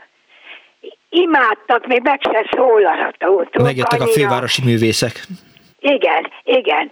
És akkor ugye hát eh, elkezdődött az előadás, és akkor ők beleszóltak. Én mindig ilyen ledérnőket játszottam, ilyen vérből ledőr és eh, ők ugye rögtön véleményezték. Hát ezt megszokni ezekből a kezdetleges időkben, hát színházban, hogyha mit tudom, hogy próbáltuk egy darabot, és a rendező megállított valami uh-huh. miatt, és én éppen benne voltam a nagy átélésben, hát gyűlöltem, utáltam, bele tudtam volna rúgni. Itt meg meg kellett volna, meg kellett szokni, hogy megálltunk. És ezeket a beszólásokat bele tudtuk, illetve bele is kellett illeszteni. Például a Kakuk Marciba. Jó, hát abba bele is fért, mert uh-huh. elég szabadszájú is, stb. stb. És eh, akkor utána volt még a kezdeti időszakban hogy akkor kérték a tangóharmonikást, hogy ugyan már húzza el, hogy a nem tudom mi darumadár fenn az égen, szerettek volna így mhm. rendelgetni is. Hát de hogy ne. A Pedro kocsmájában, ha eljátszaná. Parancsolj? Igen, én is megkértem volna a, a, Tabányi Mihályt, hogy a Pedro kocsmájában azt mindenféleképp játsz el, ja, ha van rá egy kis lehetőség. Ez nem tudom, maga nagyon fiatal, igen. egy világhírű duó volt, tagóharmonika ja, voltak, uh-huh. de hát ez, ez imádnivalóak voltak ezek az emberek, ahogy úgy, szóval csodálatos volt, most is még a, látom magam előtt, és érzem, érzem az egészet, túlfűtött leszek tőle. Az nem baj. Na szóval, és akkor utána nekünk meg kellett beszélni velük, hogy mit láttak, uh-huh. mi tetszett, mit nem tetszett nekik, és utána egy jelentést kellett írni mindig a brigád vezetőjének, az aktuális brigád vezetőjének, hogy hányan voltak, hogy reagáltak, Igen. mi nem volt jó, de, de azért ez egy elég speciális... Később uh-huh. ugye már lépkedtünk előre, már fürdőszobák voltak, uh-huh. már megtiltották a félmeszterenséget, már csak akkor lehetett beülni, hogyha szépen sorba voltak rakva a székek, tehát nem volt össze-vissza hogy most Lajos mellé ülök ott, meg Eredj a Rébimre, szóval az megszűnt az a hőskorszak, Úgyhogy akkor már kezdett ilyen, ilyen stúdiószínházszerűre, hát uh-huh. túlzás ez mondjuk, de egy, tehát széksorokat raktak be. Értem. És akkor már nem hozták be az ételt se, sőt, teljesen máshová rakták át a konyhákat, tehát a mhm. kultúr helyiségeket alakították ki, ahol aztán írni, olvasni és tanították őket, meg volt különböző férfiaknak volt varró tanfolyam, hogy hogyan varjuk meg a hiukat zokni, stb. stb. Nagyon Igen, érdekes volt kell. ez, hogy hova vissza kellett menni. Mm Vilma, hogy ezek bocsánat, Vilma néni. emberek élni tudjanak ott a rettentes fárasztó munka közepette. Mindig azt mondja, hogy, hogy a korai időszak, de majd próbáljuk meg, hogy melyik évtized volt ez mondjuk a csepeli hát ez a 60-as. 60-as évek. Uh-huh. De az nem volt egy e, speciális kihívása a, a színészek számára, hogy, hogy előadás után le kell ülniük, és meg kell dumálniuk a nézőkkel, hogy akkor most mit is láttak, és mi nem volt benne jó? Nem, nem, mert annyira Szóval volt, hogy mondjam, vált attól függ, hogy milyen volt az összetétel. Uh-huh. Maga az, hogy le kellett ülni, eh, hát egy művész embert nem egyen erre a pályára nem érdekli, hogy kinek mi a véleménye, uh-huh. vagy a benyomásokat nem gyűjti és szedi össze az ő tarisznyájába, amiben ugye később töltekezni lehet, de általában mindig kialakult, hogy kik az izgágát, akiket ki kell onnan emelni. Igen, Azok nem jöttek be, hogyha igen. egy idő után, de nagyon-nagyon jó ízű beszélgetések voltak. Ahol nem voltak, akkor ott rövidre fogtuk a szót, igen. a kultúros általában az érzékelte és bezárta. Általában milyen darabokat vittek? Említette a Kakuk Marcit. Általában milyen darabokat játszottak? A Kakuk Marcit említette a Lipták Gábor három malom a Dunán, uh-huh. akkor játszottunk ilyen megzenésített, csináltunk Petőfi, az is nagyon érdekes, ott Petőfi legismertebb verseiből, amit aztán meg is zenésítettek, és közben énekeltünk is, akkor bevontuk őket is, hogy ki tudja, kinek mi a kedvenc Petőfi verse, és egy ilyen, egy, egy ilyen kaláka színházat csináltunk. Számomra rendkívül érvezetes volt, hogy egy, egy, egy iszonyú kérges tenyerű és kérges lelkületű ember ből micsoda finomságok jöttek ki, mikor elmondta az anyám tyúkját, és végül sírva fakadt, mert az anyjára gondolt, és, és a honvágy gyötörte, Szóval ezek nagyon érdekes eh, pszichológiai dolgok voltak. Nem volt megalázó az, hogy, hogy munkásszállókra kellett menni játszani? Vagy nem, ez kötelező hát ez, volt? Ez, ez a, ez a, hogy mondjam, abban a rendszerben nem történhetett meg. Aki, hát ez nem volt kötelező. Uh-huh. nem volt. Aki ugye megcsinálta az első bemutatóját, és úgy érezte, hogy ez, ezt ő nem bírja, akár lelkileg, akár fizikailag, vagy nem nem tud a helyzethez közvetlenül reagálni, az úgyis kimaradt. Értem.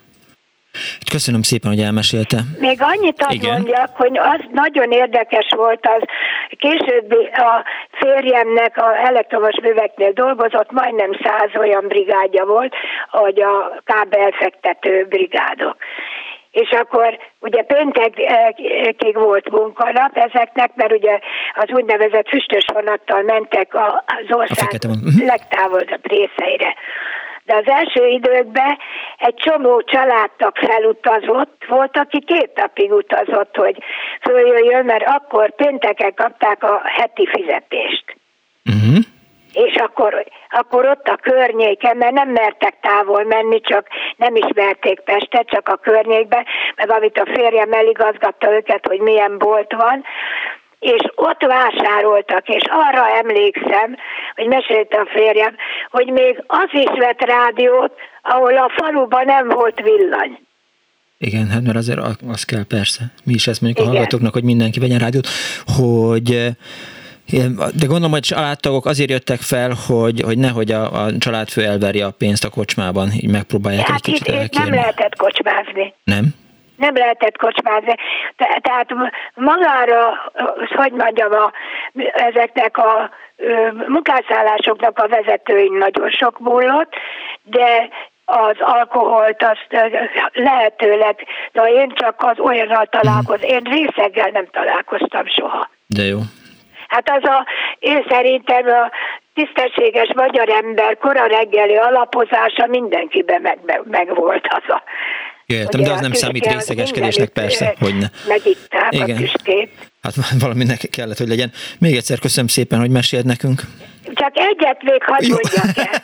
Mondja. Csak egyet. Jó, jó, jó. Nem akartam magába folytani a szót. Az, hogy volt olyan Örömmel munkásás később, amikor ilyen nemzetközi ö, segítségben részt vettünk, uh-huh. hogy volt olyan munkásszállás, szövőnők voltak ottan, csupa kubai gyönyörű kis nők voltak Igen. benne, de ők teljesen külön munkásszállásban laktak, és az minden férfi színész oda akart menni fellépni, úgyhogy Értem. Hogy nagyon jó hangulatú előadásokat csináltunk ott.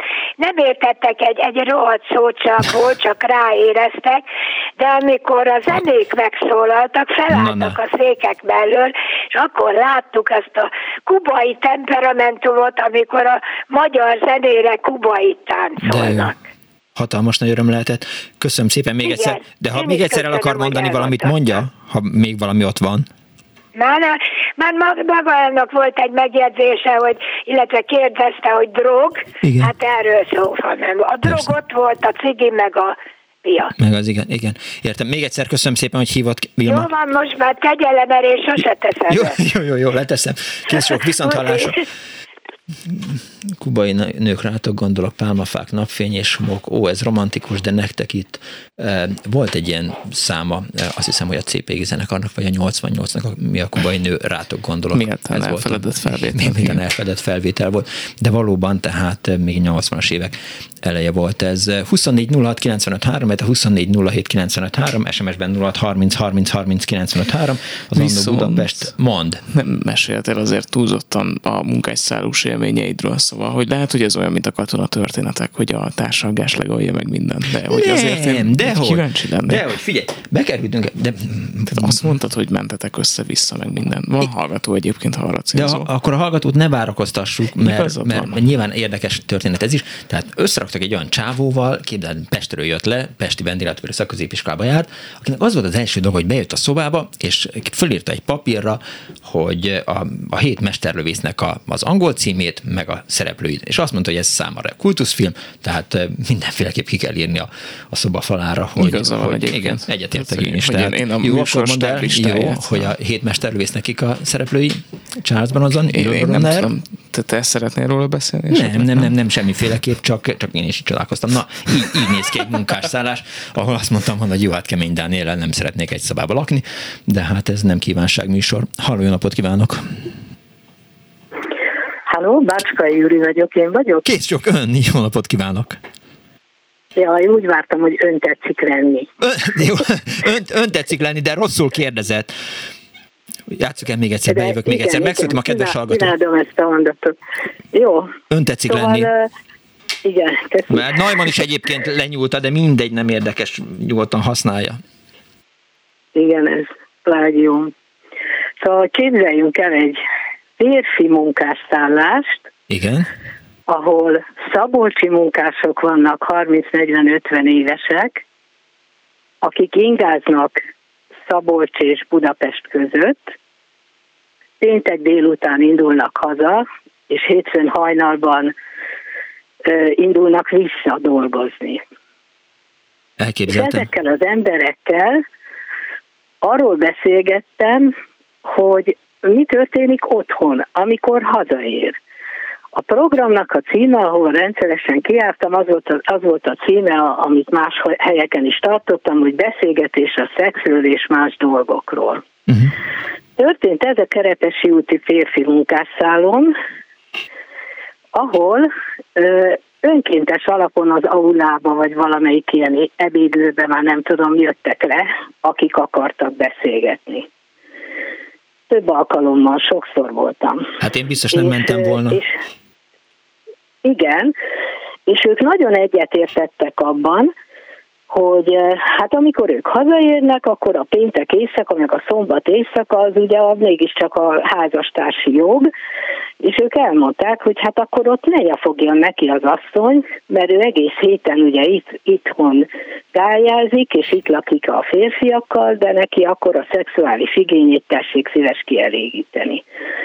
Úgyhogy ezekről ők mondták a maguk keresetlen és nyers módján a, a, a magukét, uh-huh. Amiből én nagyon sokat tanultam.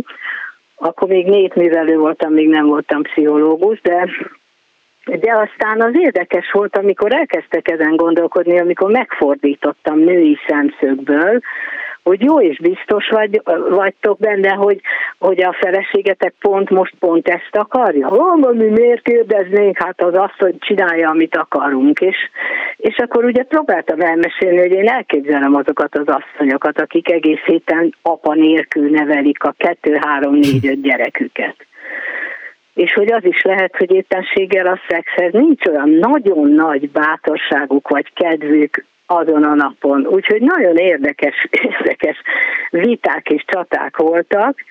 Ezen most gondolkoztam, hogy engem kidelegált oda, azt hiszem, hogy valamelyik kerületi műfáz, vagy nem tudom pontosan Na jó, de hát ha ki volt írva... Nagyjából aha. 300 forintokat adtak akkor egy estéért. De hát ha ki, ha ki volt írva egy olyan e, plakát a, a munkásszálló aljába, hogy szex és egyéb problémák, öngyilkosság, aztán diszkó, tehát e, nyilván, hogy, hogy mindenki beült, de azt nyilván nem, arra nem számítottak, hogy nekik arról kell beszélniük, hogy, hogy akkor mi is van otthon, amikor a, hogy, a, hogy a fekete vonathoz csatolnak-e fehér szemét. Tettem fel egyszer magamba a kérdést ebben kapcsolatban. Igen, abszolút ez a, ez a műfaj volt. Igen, de kellett, senkinek nem kellett mondania semmit. Olyan hangulat volt, hogy valahogy beszélgettünk. És tehát egy, bármit változtatott egyébként ön szerint ezeknek az embereknek a szexhez, családhoz, feleséghez, nőiséghez való viszonyukon? Vagy azt mondták, hogy jó, oké, rendben, ezt így végighallgattuk, ez egy jó este volt, holnap meg tudjuk beszélni reggel a, a, a tüske megívása közben, de hát azért ne örüljünk meg teljesen. Én, én, én hiszek azért benne, hogy egy kicsit, egy kicsit a, a, a női oldalt, vagy a másik oldalt is meghallották. Tehát ugye sokszor kellett ezt beszélgetni, nem előadást tartottam, vagy prédikáltam nekik, hanem, hanem próbáltam ezt elmondani, hogy azért egész héten miről szól a nőnek a napja. Akkor ment egy ideig az, hogy persze, mert amit mi itt gályázunk. Meg hogy te ne akard, ugye gyerekekkel nagyon sok mhm. konfliktusa volt azoknak az apáknak, akiket én ezért nagyon sajnáltam, aki, aki ugye szombaton reggel 8 és este 8 között akarta nevelni a gyerekét, és a gyerek visszabeszélt, hogy egész héten nem vagy itt, akkor, akkor te ne akarjál részt venni. Nagyon nehéz életük volt. Egyszer megkértem, hogy mutassák meg a szobájukat, uh-huh. ahol laknak, tehát ugyanabban a munkásszállóban a nem tudom, hanyadik emeleten. egyszer megnéztem egy ilyen szobát, azt hiszem olyan hat személyes volt, volt középen egy asztal, meg azt hiszem három vagy négy szék, ahhoz képest, hogy hat férfi lakta, egész rendezett volt. Amire nekem a mai napig megdöbbentő, az a falról lelógó egyetlen egy darab 40-es villanykörte. Az, az nekem, mint, mint budapesti értelmiségének egy kicsit megrázó volt. Mert? Hogy, hogy nyilván amellett, tehát még az ágyak mellett se volt éjjeli lámpa, uh-huh. tehát, tehát hogy gyakorlatilag semmit nem lehet csinálni. Tehát ez a klasszikus lóg a, a mennyezetről egy, egy 40-es izzó, és esetleg ezért népszabadsággal van e, körbe e, kerítve, nem az volt, volt a búra. Még az se volt, nem még volt. az se volt búra, nem aha, volt, lámpa búra.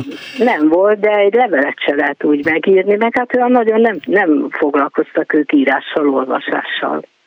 De ugye, ugye, hogy mi miből következik. Azért nem, mert nem is látnak, vagy azért nem látnak, vagy azért nincs egy normális világítás, mert hogy, mert hogy úgyse fognak olvasni. Nagyon furcsa. Ha ugyanezt a beszélgetést megejtette volna nem a Kerepesi úton, hanem mondjuk Igen? a ugye már szóba került a, a, a kubai nők a szőgyárba, vagy az első betelefonáló, aki a Goldbergernél dolgozott, akkor vajon milyen eredménye lett volna? Mit gondoltak volna hát a nők azokról?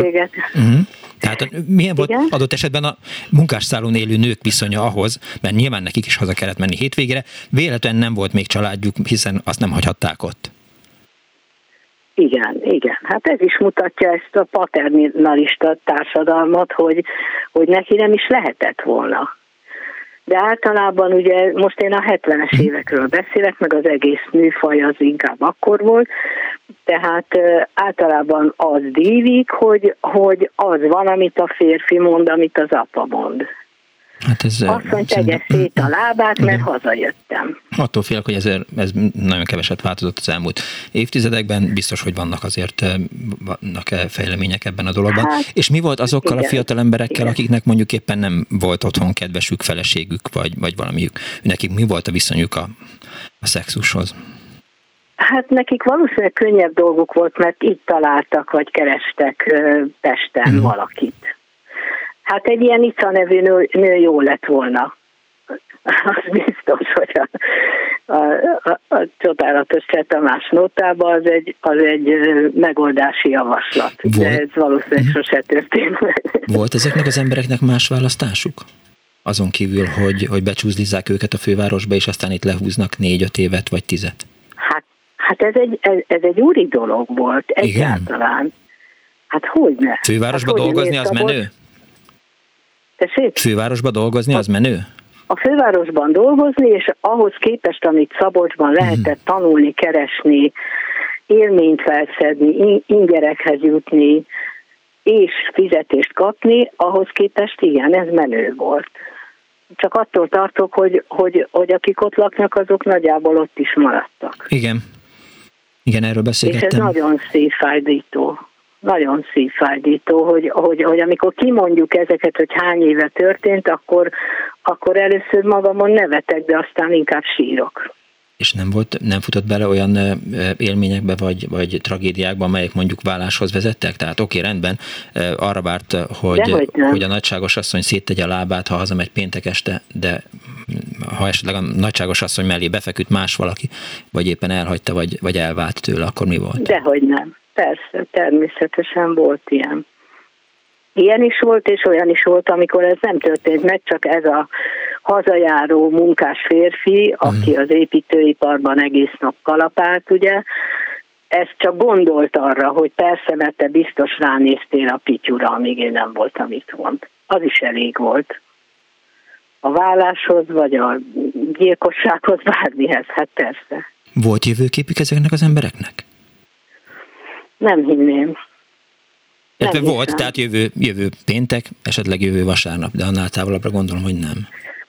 Ö, igen, és, és hogyha belegondolok, akkor lehetséges, hogy ez egy önvédelem, tehát hogy ez nem egy szűklátó körűség. Ez, ez, ez nem azt jelenti, hogy ők olyan igénytelenek lehet, hogy voltak, de, de nem, nem buta emberekről beszélek, hanem hanem lehet, hogy ők ezzel védték is magukat, hogy nem gondoltak abba uh-huh. bele, hogy nekik itt most kicsit jó, vagy nagyon jó, vagy nagyon rossz.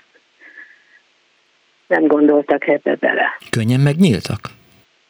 Igen, igen.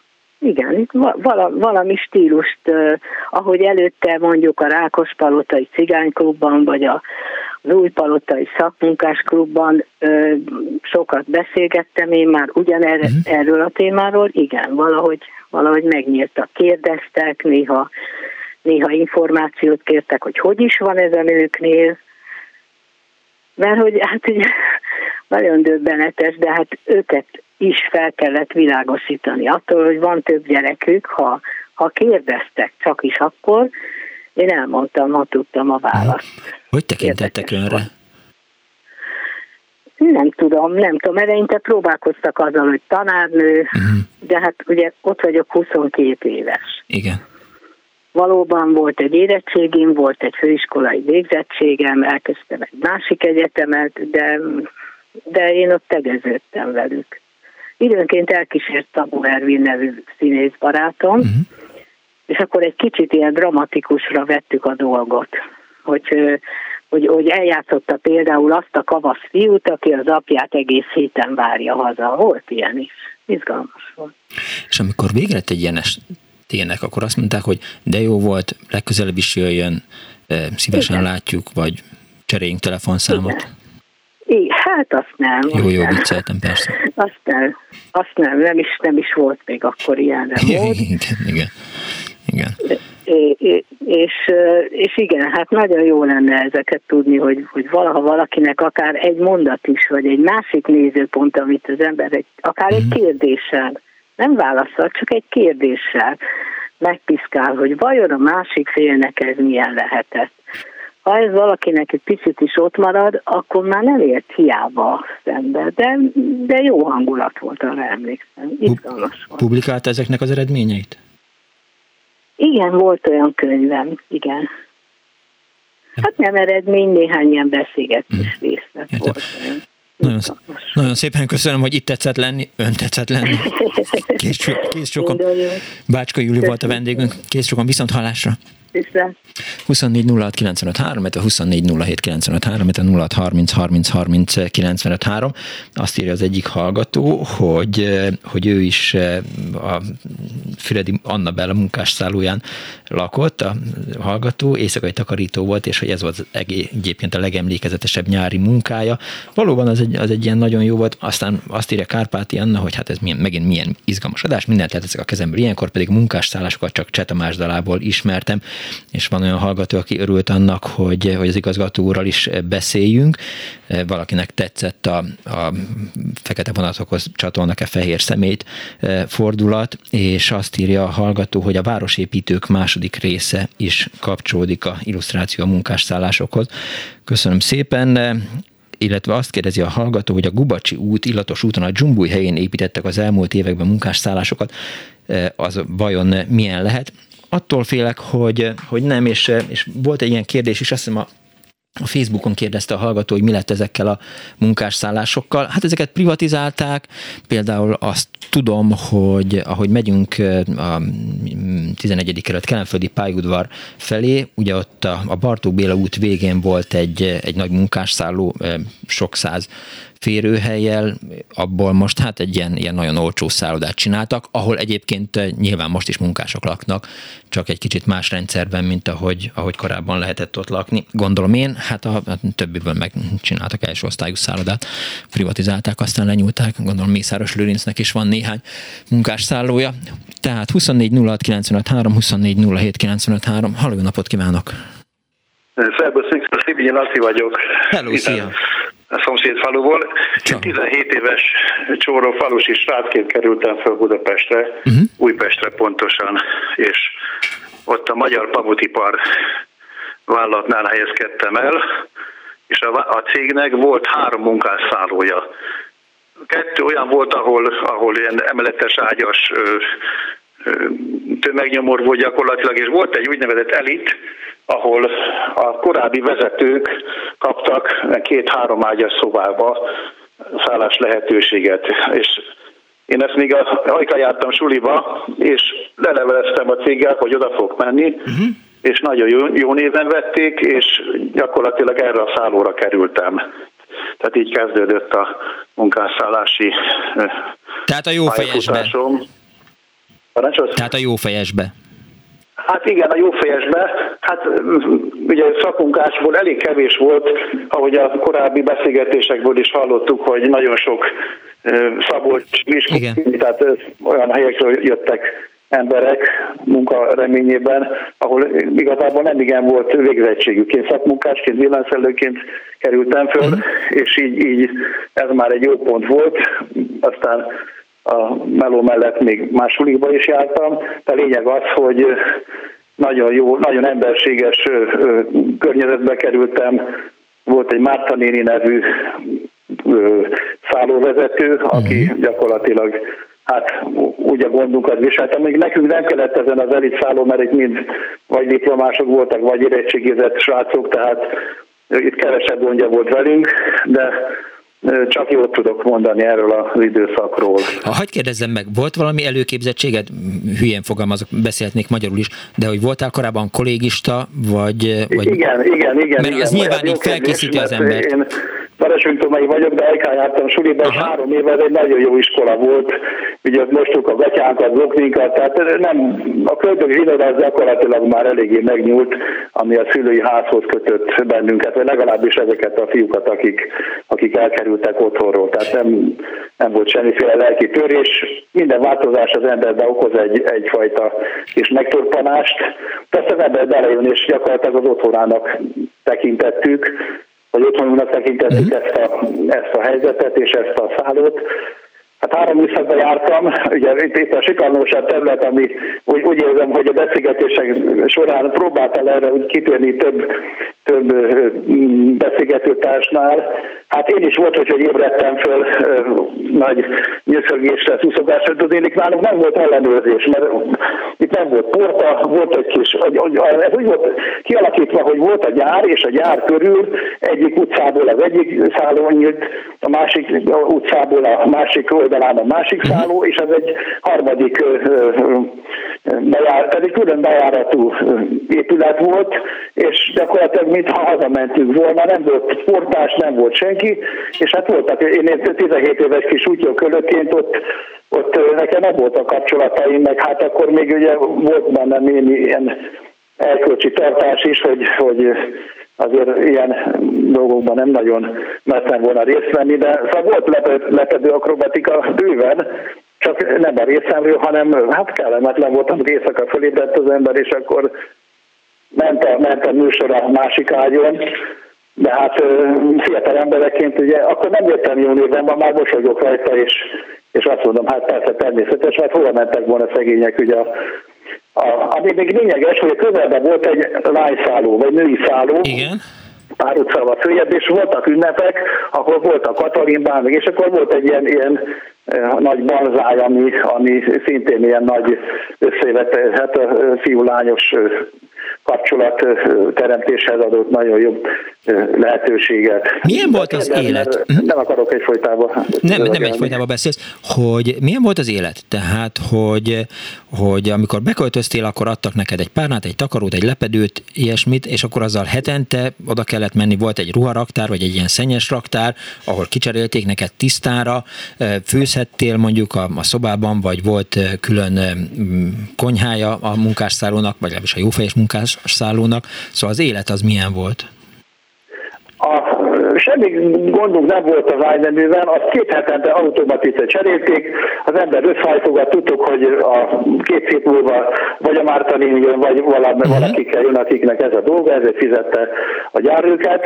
Annak idején, hát mivel egykorúak vagyunk, nagyon jól tud az állam, baromi sok pénz belepumpált abba, hogy, hogy ugye ha jövedelmek alacsonyak voltak, de az emberek ilyen téren ne legyenek annyira elanyátlanodva, és, és elég jól, jól itt a korábbi beszélgetéséből, ugye, hogy emlékszünk, hogy a hölgy is mondta, hogy nagyon, nagyon sok, az, az a szociális háló az elég jól működött. Tehát visszatérve automatikusan cserélték két hetente az amit az ember összekészítette a, a, az ágyára.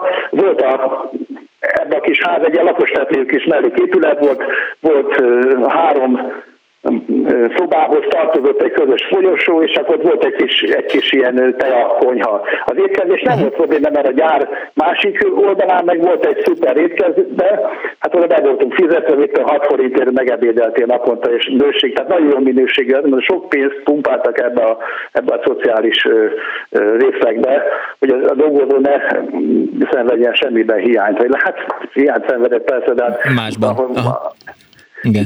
Tehát aztán a hétvégeken nekem szerencsé volt, mert nővérem már itt férnél volt Budapesten, meg az anyai nagynéni is itt lakott Budán, aztán hol ide mentem potyaebédre, hol oda mentem potyaebédre. A munkásálláson igazából azon kívül, amikor tanultam, meg aludni jártam, mert három műszakban dolgoztunk, még mielőtt fölkerültem Budapestre, vettem egy ilyen ruhat meg kihajtókatos térképet, biztos neked is volt, amikor fölkerültél. Én jártam a várost, Igen. én nem ücsölöttem a számon, vagy suliba mentem, Aha. vagy dolgoztam ugye műszakban, vagy kinéztem magamnak a, a várat, vagy bármit, ami múzeumokat, és akkor én efelőssel jártam a lábamat keresztben hosszába, amerre csak ja.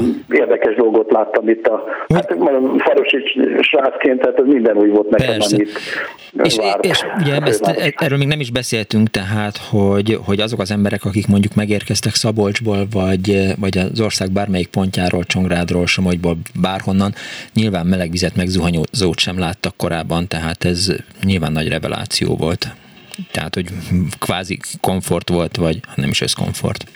Igen, igen, ez nem tudom, az elején mondtam el, hogy ezek a srácok némelyiknek 8 osztályos se volt. A java része százból, mit tudom én, 80-85, az, az segédmunkásként jött, esetleg volt egy, uh-huh.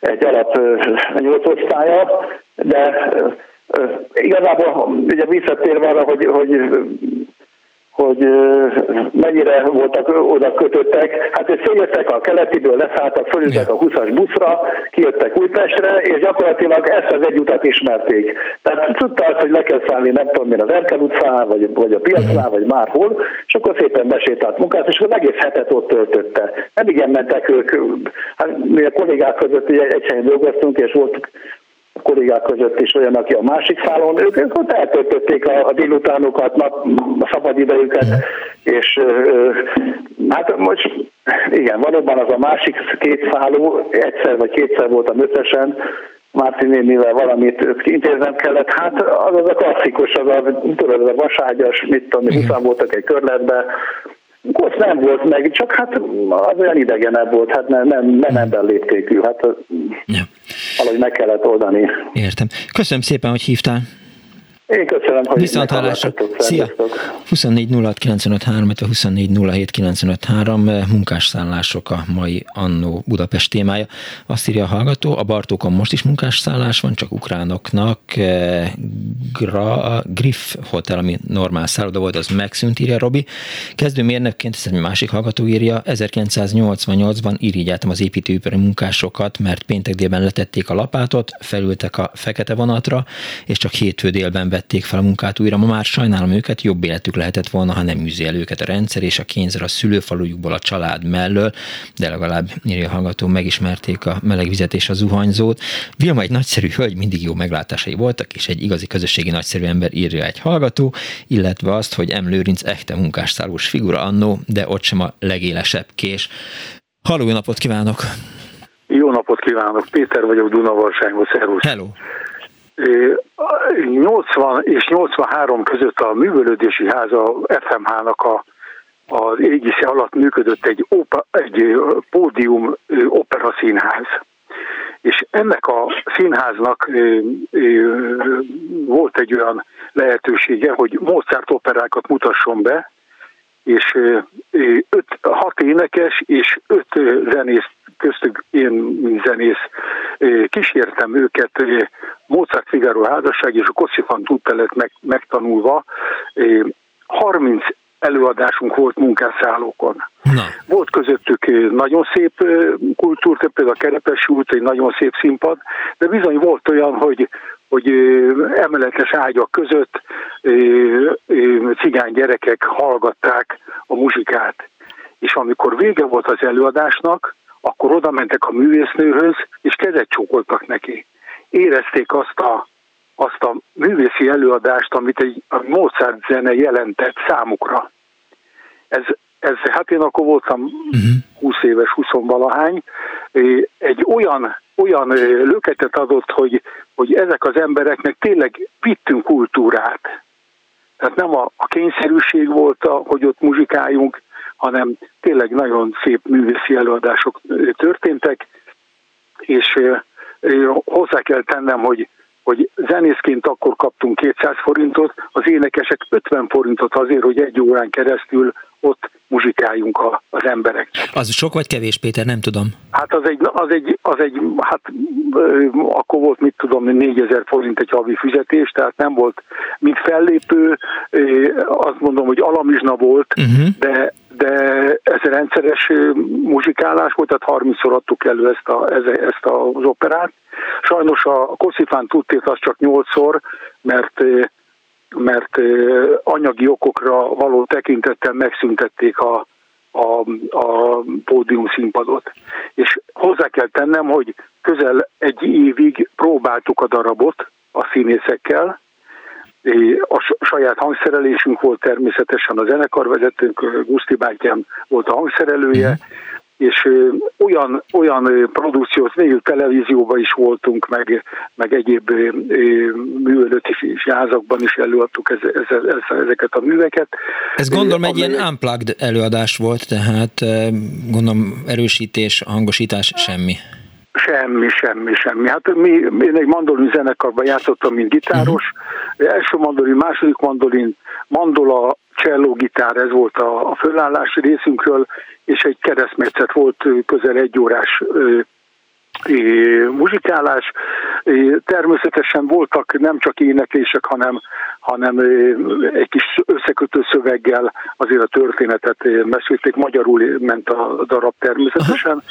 És nekünk egy, egy, egy roppant tanulságos dolog volt egyrészt, hogy, hogy egy, egy ilyen műsorban, hogy, hogy opera, operistákat kísérni, ez számunkra ez egy nagyon klassz kihívás volt, és, és utólag is mondhatom, hogy sikerrel teljesítettük, de azt, hogy, hogy tényleg el tudtuk vinni Mozartot ezekhez az emberekhez, hát ez, ez számunkra egy, egy nagyon, nagyon klassz dolog, és csak tisztelet azoknak az embereknek, akik, akik részt vettek ebbe a műsorba, sajnos már, már ők egy idősebb generációban voltak, ők már nem nagyon nem élnek egyáltalán, de máig is szeretettel emlékszem rá, és egy nagyon jó pár év volt, amikor, amikor ilyen szép muzsikát Vártak, játszottunk. vártak benneteket ott a, a munkásszálláson? Igen, a igen is lógtak? mindig volt, volt egy plakátunk, uh-huh. és akkor, illetve hát nem mi szerveztük, hanem a, a művelődési szervezte, és bizony volt, hogy, hogy 50-60 ember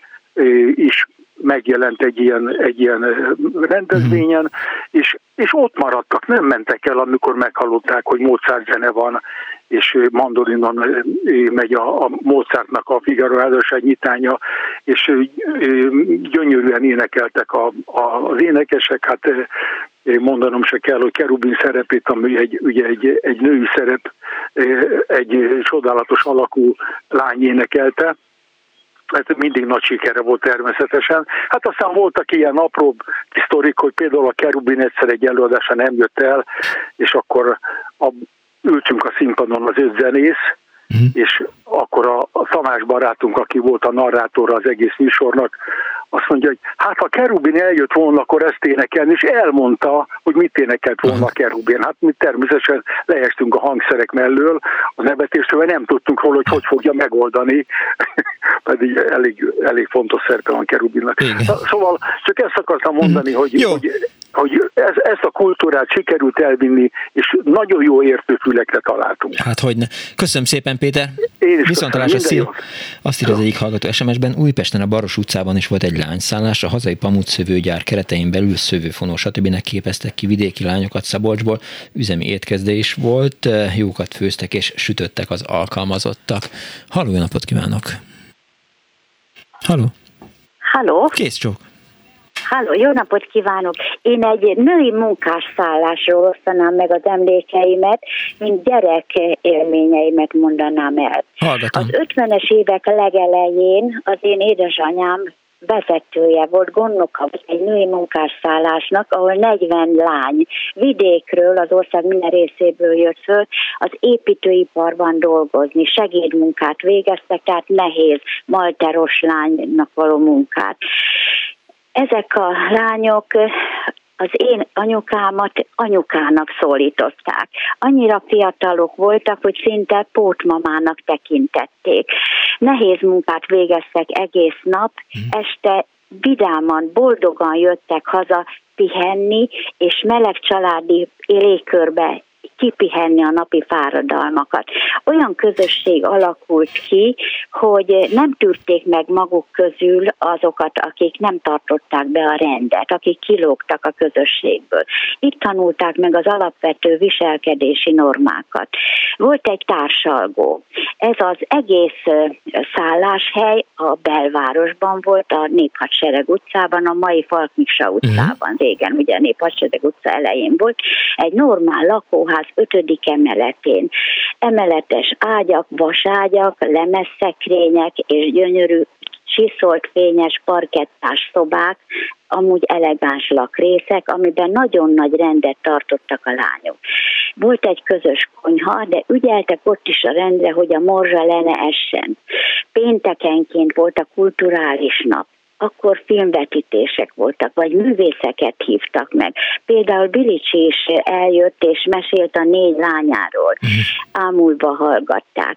A filmvetítésekre péntek estéként gyönyörűen kiöltöztek, és valóban ünnepnek tekintették ezeket az alkalmakat. Bevonták egymásnak a véleményét egy-egy vásárlásnál. Anyukámat is megkérdezték, hogy illik-e rá vegye. Ha netán valakinek el kellett távoznia, vagy azért, mhm. mert otthoni feladatai várták, vagy úgynevezett összevonásból hát adódóan, mert ezeket az építőipari vállalatokat elég sűrűn összevonták, és fölöslegesé vált ott azon a helyen a dolgozó, akkor úgy távoztak a szállásról, hogy fényképet hagytak magukról, hogy anyuka mhm. majd erre emlékszik, erről a képről emlékszik ő rájuk. Tehát kimondottan második családjuknak tekintették a szálláshelyet. Ez a szálláshely a 44-es számú építőipari vállalaté volt, ami működött egészen az 56-os eseményekig, utána meg is szűnt a vállalat, vagy összevonták, nem tudom, a szálláshely maga is megszűnt, és iroda lett a helyén. Ha úgy, jól tudom, a mai nap is iroda van az egész ötödik emeleten, ott a Pasmisa utca elején. Tehát tulajdonképpen ez csak egy kis mozaik, amiről én szólni akartam, hogy ilyen családias, meleg egymás tisztelő, segítő légkör is volt jellemző azoknál a munkás nőknél, akik nagyon-nagyon kemény munkát végeztek az életük folyamának ebben a szakaszában, és megbecsülték egymást, megtanulták a rendet, a tisztaságot, a divatos öltözködést, a kultúrába bele tudtak pillantani, és szívesen maradtak hétvégén is itt a fővárosban, mert érezték, hogy beszippantja őket a város, a kultúra. Többek lettek azzal, hogy itt élték fiatalságukat, és kaptak ehhez segítséget is. Én büszkén mondhatom, hogy nagyon sokat tett ehhez, ehhez az én édesanyám. Megtanította őket a társas viselkedésre.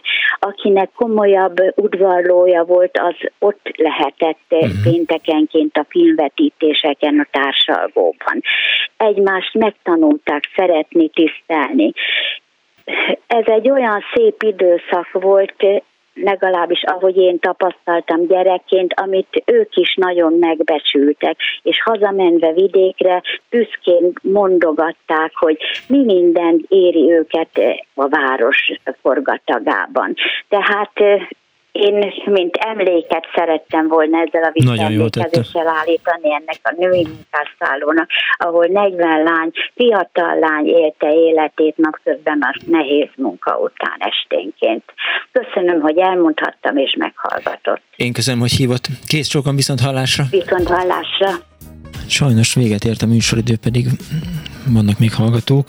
Azt írja az egyik hallgató SMS-ben, hogy az Agykirály katonát 1983-as film erős és hiteles eszenciáját adja a munkásszállások világának is, és az izgalmas témát pedig köszöni Rita. A mai műsor szerkesztője Árva Brigitte volt, létrehozásában segítségemre volt Kemény Dániel a gombok mögött, Kerecsényi Kriszta a telefonnál, az előkészítésben ott volt Pálinkás Huan, Kardos József és Bence József, nekik is köszönöm szépen a segítséget. Én Punksneded Miklós voltam, ha nem vigyázunk, jövő vasárnap is lesz műsor. Találkozunk egy hét múlva. Méhallás. igen,